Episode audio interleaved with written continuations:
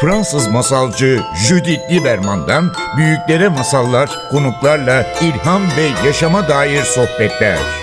Masal Buya başlıyor.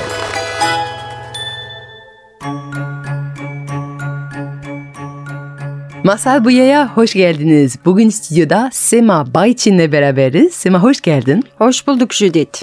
Evet, psikiyatrisin. Evet. Ve bugün biraz e, çocukluğuna dair bir sohbet etmek için seni çağırdım. Geçen ay tanıştık. Bir evet. çalıştayda beraberdik ve gerçekten sohbetlerimiz bana çok ilham verdi. Benim de biliyorsun çok küçük bir çocuğum var. O yüzden sürekli kulaklarım ebeveynlik, çocuk konuları dinliyor, takip ediyorum. Yani bugün biraz bu yani bir psikiyatr olarak tabii ki çocuklarla çok çalıştın. Ağır konular tabii ki, madde bağımlılığı çalıştın ama bizim günlük hayatımıza birçok tavsiye verebilirsin. Evet. Ee, ve ben de ilk, çok isterim. Evet. Ve ilk önce o yüzden benim sohbetim günlük hayatta bizim çocuklarla, ebeveynlerin etrafında çocuklarla ilişkimize dair sence yapmasak daha iyi olur diyebileceğin hı hı. bir şey var mı? Oradan girelim biraz. E, çocuklarla iletişim, çocukları çağırma tarzımız, e, çocuklara yaklaşımımız tabii çok değişiyor. Yani zaman içinde çok değişti. Benim mesela son zamanlarda dikkatimi çeken erkek olsun, yani baba olsun, anne olsun çocuklarına bir e, isimleriyle hitap etmeme gibi bir durum var. Halbuki e, her çocuğa çok e, ayrıntılı bir şekilde seçerek, uzun uzun düşünerek, yok babaanneden mi izin aldık, yok dededen mi izin aldık diye e, soruyoruz soruyoruz. Çok güzel isimler buluyoruz. Zor karar veriyoruz ama çocuğa bir ad koyduktan sonra onu çağırırken, seslenirken o isimle değil de aşkım, canım e, gibi o tür e, seslendirme yapıyoruz. Ben merak ediyorum, neden o kadar özenle seçtiğimiz ismi kullanmaktan çekiniyoruz?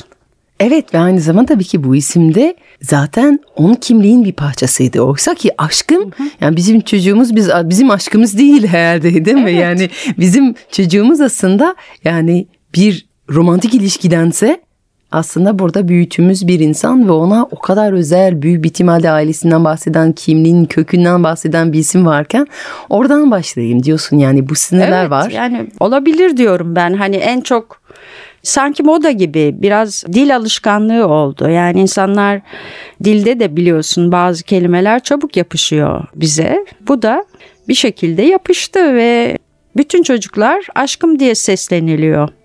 Halbuki hepsinin bir adı var. Evet, oradan başlayarak gerçekten. Bir de tabii ki yani ilişkiler, ebeveyn ilişkiler Türkiye'de ben bunu çok fark ediyorum.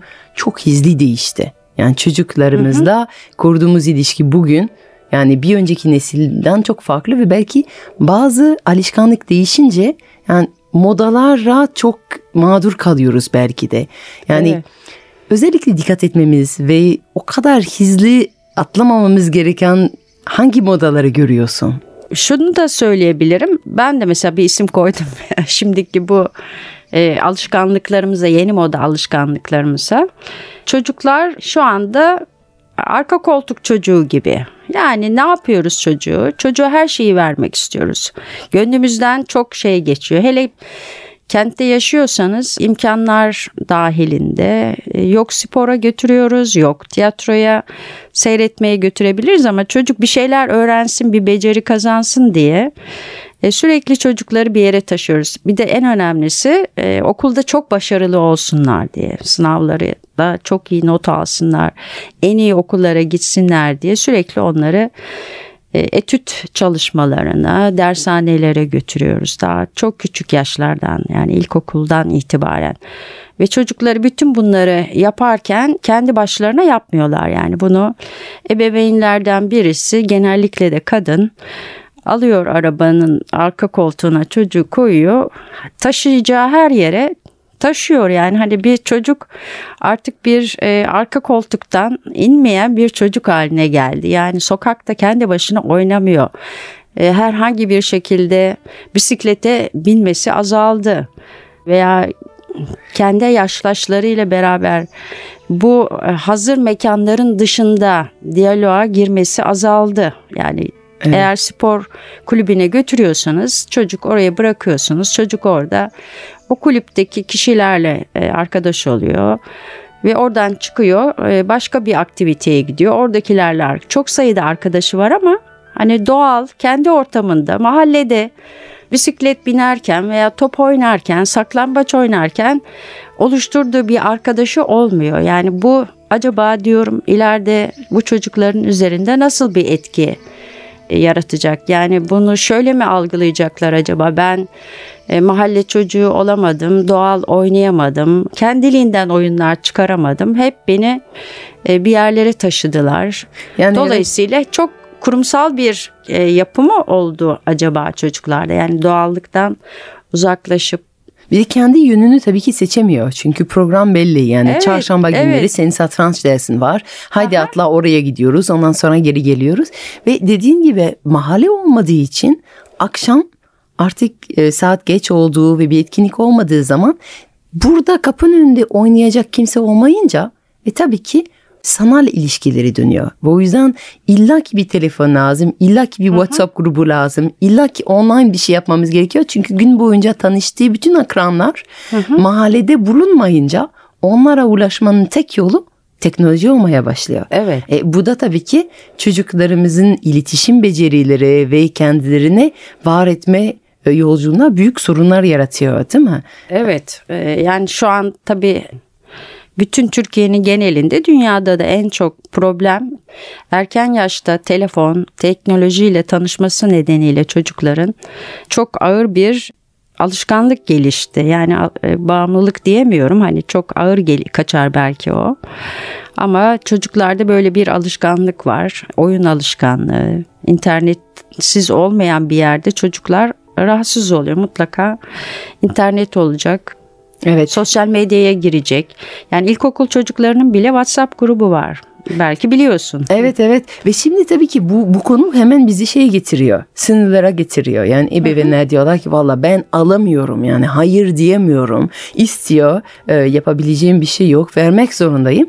Bu da tabii ki orada başka bir konu. Hayır diyebiliyor muyuz bizim çocuklarımıza? Tabii ki bence Türk toplumda zaten hayır demek çok yaygın değil yani. E, bağlamaya seven ve birlikte yapmaya seven, bağ mutlaka bozmamaya seven bir toplum olarak sürekli hayır demeyelim. Yani bakarız, etmeye çalışırız diyen bir toplum. Hele kendi çocuklarımıza hayır diyebiliyor muyuz? Orada böyle bir şey var. Sen sınır konusundan ne gözetiyorsun bugün beraber çalıştığın çocuklarla? Tabii çocuklar sınır aşmaya müsait. Yani çocuğun şeyine, çocuk kendisini bir okyanusun efendisi gibi hisseder. Yani bütün okyanus benim, bütün dünya benim. Bu doğal ya, değil mi? Bu doğal, sağlıklı evet, yani. Bu D N A'mız içinde olan bir şey. Ben doğdum. Çünkü neden? Doğduğumuz zaman hiçbir şey yapmazken bize her şeyi sağlayan bir güçlü bir varlık gördük, annemizi gördük ve o bizim her istediğimizi yaptı. Yani küçük bir bebek olarak düşünecek olursak hmm. e, ağladığımızda meme verdi, su verdi, işte ihtiyaçlarımızı giderdi. Şimdi e, dünyanın efendisi benim demesin mi bu çocuk yani? Tabii ki diyecek evet, yani. Ta ki, ta ki bütün masallarda hmm. gibi yani kendisini kral zannedecek ta ki, ama durmalı değil mi? Sence ne arada çocuk ben artık dünyanın efendisi değilim kötü haberine varması gerekiyor? E bu gene doğduğundan itibaren yani aldıklarıyla sınır koyma gene birlikte başlıyor. Yani çocuğu her ağladığında değişik nedenlerle ağladığını anne farkına varıp ona göre hep aynı ihtiyaç üzerinden gitmiyor. E, diyor ha bu sefer e, karnı acıkmadı, altı ıslak gibi. Yani her ağlamanın hep aynı şey olmadığını anne fark ediyor. Çocuk da yavaş yavaş ta o ilişkiden, yani ilk ilişkiden itibaren bir şeyleri e, daha geç olmaya başlıyor. Diyelim ki her ağladığında e, annenin bu araştırması, acaba neden ağlıyor araştırması aslında bir şekilde ona bir e, sınır koyma, bir zaman ayrımı fikrine yavaş yavaş çocuk ediniyor. Yani bu sınır koyma deyince ilkokula geldi, artık evden çıkacak, okula başlayacak, o sınırları iyi öğrensin diye giyilmiş bir elbise gibi değil veya hani geç kalmış oluruz diyorsun. Evet, geç, geç kalmış oluruz. Daha İlk bebekliğinden beri oyuncak almaktan, yani daha çocuğun istediği her oyuncağın alınmayacağını veya yemek saatini, kalkma saatini, uyuma saatini, bütün bunları hepsi bebeklikten itibaren yavaş yavaş farkında olmadan öğretiyoruz. Bir ritim Sonradan, veriyoruz. Evet, bir ritim veriyoruz ve çocuk ona göre bir gelişme kaydediyor. Her şeyini yaptığımız takdirde e, bunlar daha çocuk kendini ifade etmeye başladığı zaman tabii bunu sözlü ifade ediyor ama bizim ona koyacağımız sınırlar daha bebeklikten itibaren başlamış oluyor. Çok bilinçli yapmıyoruz tabii bunu. Hani doğal bir şekilde yapıyoruz. Evet ve ber- evet. birlikte zaten çocuk belli bir zaman sonra uyumak istiyor o saatlerde. Uykusu gelecek. O ritim beraber inşa edilen bir şey oluyor. Hı hı. Evet. Ben, ben şey hatırlıyorum sürekli. Böyle bir, bir kere Paris'teydim. Bir tane küçük çocuk vardı. Yeni sinir krizi geçiriyordu. Öyle oluyor. Biri bir yaş var ya. O iki artık yaş. Evet. İki yaş yani. Hı. Ve annesi istediği, onun istediği yerde oturmak istemiyor. Ve annesi ona dedi ki, Gregory, sen dünyayı yönetmiyorsun, biliyor musun? O da böyle ağlayarak yerlere falan böyle kıvranarak, hayır ben dünyayı yönetiyorum. Ben, ben, ben, ben yönetiyorum dünyayı.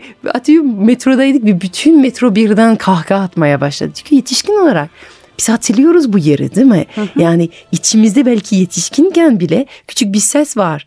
Dünyanın kralı, kendisini dünyanın kralı zanneden. Ama artık biliyoruz ki yok değiliz ya da herkes dünyanın kralıysa o zaman hepimiz halktanız yani. Ama evet, bir, çok kral olmaz. Bir yer var ki orada bir kırılma var o hı hı. iki yaştan. Yani o tabii ki daha önce inşa edilmiş, daha önce başlamış ama bir iki yaş sendrom diyoruz bazen, yani onun iyice idrak edildiği bir yaş var. O dönem iyi geçsin için var mı bir tavsiyen? Yani böyle dünyanın kralı olmadığını ilk idrak etmeye başlayan bir çocuğa ne verebiliriz? E çocuk otonomi kazanmak istiyor tabii, bilimsel olarak söylersek. Otonomi kazanmak ne demek? İki yaşına kadar daha denetimli, daha kontrollü, daha dışa bağımlı bir yapıdayken iki yaşından sonra yürümeyi kazanıyor, konuşmayı öğreniyor, tuvalet eğitimini almış oluyor, biraz daha dış dünyaya açılmış oluyor. Biraz soyutlama yeteneği de artmış oluyor. Yani dolayısıyla bir otonomi kazanmak istiyor. Ve orada da tabii en belirgin olarak otonomi çatışma ortaya çıkıyor. Yani ebeveynle çocuk arasında bir çatışma ortaya çıkıyor. Ebeveynin bunun doğal bir süreç olduğunu, yani çocuğun bu otonomi kazanma sürecinde biraz öfkeli, biraz kızgın, biraz isteklerinin daha sert bir şekilde ifade edebileceğini kabul etmesi lazım. Bu yani çocuk bağırabilir ama ne kadar bağırsa bile ebeveynin sakin ve e, bunun doğal bir süreç olduğunu ama her dediğini de yapmamak lazım geldiğini. Yani burada ipin ucu kaçarsa aman çocuk sussun, dış yani kalabalık bir yerdeyse çocuğun bağırması tabii herkes için e, rahatsızlık verici diye ebeveyn çok utanıyor, çok rahatsız oluyor. Aman olay çıkmasın, çocuk bağırmasın, e, rezil olmayalım fikri var. Evet, çok var, evet. Yani büyük bir baskı var zaten. Bir çocuk ağladığı anda yani on tane onu tanımayan yetişkin gelir ve der ki çocuk neden ağlıyor? Ve orada aslında ebeveyn üstünde bir baskı var. Neden Çok ağlatıyorsunuz baskı var. Tabii, yani? Tabii. Verin ve desen ki e, yani herhangi bir şey. Ben bir kere kedimle bile dolaşıyordum. Hmm. Kedim böyle ev taşıyordum. Bir kutu içinde ve kedim çok ağlıyordu. Kutu içinde olmak istemiyordum. Metrodaydım ama çılgınca ağlıyor. Biri bana geldi, herkes geliyordu. Neden ağlıyor? E çünkü kutu içinde ve bilmiyor, sevmiyor. Biri dedi ki e, o zaman açın kapıyı dedi. Ama metrodayız yani, şimdi bu korkmuş kediyi açsam kapıyı ne olacak? Ve orada şey düşünmüştüm, yani ne istiyorsa yani bir hı hı. kedi, bir fark etmez, bir çocuk, yani böyle ağlayan bir varlık varsa ne istiyorsa ne olur verin, yani onun ölümüne sonuçlansa bile ne olur verin. Bu neden yani? Evet. Neden karşı koyamıyoruz bu ağlamalara toplum olarak sence? Ya da neden onları tahammül edemiyoruz? E biraz bu e, toplumun zayıf noktası. Biraz bu konuda güçlenmesi lazım. E, yani bunu biraz sosyal baskı çok önemli. Yani biraz evvel söylediğin gibi hani sanki senin bir kusurunmuş gibi algılıyor ebeveyn. Hani bir, ne yaptın da çocuğu ağlatıyorsun. Evet, ağlatıyorsun ee, yani o kelime evet. kullanılıyor. Sen ağlatıyorsun yani. Yani veyahut da iyi sen an, iyi anne baba olamamışsın. Yani hani bak çocuk metroda ağlamaması gereken bir durum. Sen ağlatıyorsun bunu. Hani çocuğun ne sebep sebebi ne olduğu fark edilmez. Ama dış dünyadan bakan bir göz ne diyecek ebeveyn için? İşte sen iyi bir ebeveyn olamamışsın. Çocuğun metroda nasıl davranacağını öğretememişsin. Dolayısıyla ağlatıyorsun. İşte bunu bir kınama gibi. Neden? Yani hepimizin içinde bu tür kınamalara hassas oluyoruz yani. Evet. Biz de insanız yani, ebeveyn olduysak. Ya aslında Türkiye'de o konuda bir çift yönü var. Yani ben şey hatırlıyorum, bir yaşında bir çocuk ile beraber arkadaşlarım Fransa'dan geldi. Ve ilk hafta içinde ya mest oldular. Çünkü dediler ki bu toplum çocuklara ne kadar açık. Yani bir lokantada oturduğumuz zaman menü getirmeden önce hemen çocuğa bir tane çilek, bir tane kurabiye getiriyordu. Hemen garson çocukla bir iletişim, bir gülücükler, bir güldürme. Ay siz yemek yiyorsunuz, ben biraz yürüteyim, oynuyor falan. Ah ne kadar çocuk seven, çocuk seven bir toplum yani gerçekten bir, bir tarafından. Bir hafta bitince arkadaşım çok yorulmuştu. Çünkü diyordu ki yani insanlar bana sormuyorlar. Ona bir kurabiye uzatıyorlar. Bu bir yaşına bir çocuk. Onun bir yeme saati var. Onun belli şeyler yiyebiliyor. Ben o kadar şeker vermiyorum ona. Ee, neden aniden izin istemeyen, istemeden işte biz daha yarım saat sonra yemek yiyeceğiz. Böyle menü getirmeden ona bir şeker getiriliyor. Ve ben onu alıyorsam sorun yaşıyor. Neden bana sorulmuyor? Neden beni bu çocuğun sorumlu olarak görülmüyor?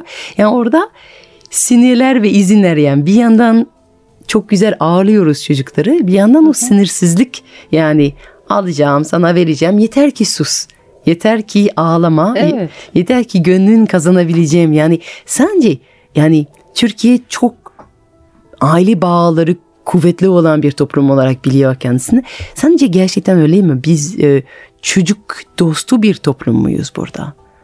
Biraz öyle adlandırıyoruz kendimizi ama çocuğun kendi başına bir iş yapmasına da kolay izin vermiyoruz. Diyelim ki ben arkadaşlarımla sinemaya gitmek istiyorum dediği zaman annenin yüreği pat pat atıyor veya baba hemen babana soralım bakalım o ne diyecek. Hemen telaşlı bir anne çıkıyor karşımıza. Eğer kendisi gerçekten çocuğun arkadaşlarıyla sinemaya gitmesini istemiyor ise hemen baban izin vermez diyoruz. Yani çok bağlarımız çok kuvvetli ama çocuğun özgürleşme ve kendi ihtiyaçlarını karşılamayı öğrenmesi konusunda da biraz zayıf bir tarafımız var. İkisini dengeleyemiyoruz. Yani çok sevelim çocukları. Çok sıcakkanlı bir ülke Türkiye. Ama yetişkin olabilme sürecinde belli köprüleri, belli yolları bir çocuğun kat etmesi lazım. E, bu da belli onlara ona o otonomiyi sağlamak, biraz onun birey olabilmesi için ona biraz sınırları e, bırakmamız, alan bırakmamız, kendi deneyimlerini kazanması, kendi küçük hatalarını yaparak büyük hataların yapmamayı öğrenmesi için öyle bir süreci de bırakamıyoruz. Yani ilk aklımıza gelen ne oluyor? Sinemaya giderse acaba kötü bir filme mi gidecek? Arkadaşları bakalım onu sıkıştıracak mı? E işte Şimdi iyi masal... bir şey yapmayacaklar mı? Acaba hani mutsuz mu, mu evet. dönecek diyoruz. Masallarda tabii ki biraz bu davranış e, yemek yani. Masallarda bir sürü karak- karakter çocukları yiyor. Aslında bu yani biraz karak- çocuklarımız yiyoruz. İçimizde barındırıyoruz. İyi olsun, sağlıklı olsun, güvende olsun, bende olsun. Bırak gitmeyi versin sinemaya. Bırak kendi başına bıçak kullanmasın, kesmesin kendini. Yani risklerdense onları içimizde barındırmaya, evimiz içinde barındırmaya, elimiz içinde, karnımız içinde barındırmaya tercih edebiliriz. Ama o zaman nasıl yetişecek çocuklar? Çünkü çocukluğun işi büyümektir. Otonomi kazanmaktır, bağımsızlaşmaktır ve kendi yapmak yani bu kendim yapacak diyen, bağıran çocukları İzin verebilir miyiz yani? Evet sen kendin yap, evet sen kendin git, evet yürü bu yolları ki öteki tarafında yetişkin halinde seninle karşılaşabilelim yani. Çok önemli gerçekten. Teşekkür ederim bu sohbet için. Var mı son e, dinleyicilerimize vermek istediğiniz bir söz? Şöyle de oluyor. Çocukları danışmak için, çocuklarla ilgili sorunları tabii e, profesyonel e, danışmak için geliyorlar. Hemen diyorlar ki çocuk konuşmaya başlamadan önce ben anlatayım. Yani orada bile çocuklara izin vermiyorlar. Çocuk için gelmişler ama e, diyorlar ki e, belki o iyi anlatamaz. Yani profesyonelin karşısında bile çocuğun hemen sınırlarını biraz önüne geçiyorlar. Halbuki neden çocuk kendi problemini anlatamasın? Evet, gayet güzel de anlatıyorlar. O yüzden bırak yani bırak kendi anlatsın. Bırak kendi soysun portakalı, bırak kendi seçsin giyeceği kıyafetleri, bırak biraz sinemaya gitsin, bırak. Yani sevmek, seviyorsan biraz daha bırak yani. Evet, en de sonunda bırakacaksın. Kuş yuvadan uçar. Evet, çok teşekkür ederim Sema Bayçin. Ben teşekkür ederim. Sağ ol. Fransız masalcı Judith Liberman'dan büyüklere masallar, konuklarla ilham ve yaşama dair sohbetler. Masal Buya sona erdi. Programın tüm bölümlerini en ti vi radyo nokta com nokta tr adresindeki podcast sayfamızdan dinleyebilirsiniz.